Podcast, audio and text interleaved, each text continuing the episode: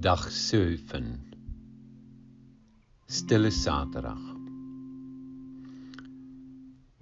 Het gebeuren van de vorige dag, de kruisiging, heeft de discipelen diep aangegrepen. Ze begrepen het niet. Wij lezen in de schriften telkens over een onbegrip. Jezus heeft het uitgelegd, Jezus heeft verteld. En toch, en toch, ze konden het niet pakken. Nu was alles stil. De Hebreeënbrief schrijft dat Jezus volledig mens werd.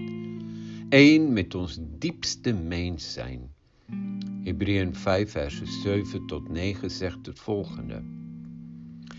Tijdens zijn aardse leven heeft hij God, die hem van de dood kon redden, gebeden en gesmeekt onder luid geroepen tranen.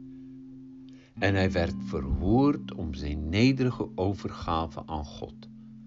Al was hij de zoon van God, heeft hij door alles wat hij geleden heeft, gehoorzaamheid geleerd. En toen hij de volmaaktheid bereikt is, is hij oorzaak van eeuwige heil geworden voor wie hem gehoorzamen. Hij werd voor allen die hem gehoorzamen een bron van eeuwige redding. Een oorzaak van eeuwige heil, een bron van eeuwige redding. Zijn dood is de oorzaak dat God steeds van ons houdt. Jezus, zijn dood is de oorzaak dat wij vrij tot de Vader mogen gaan.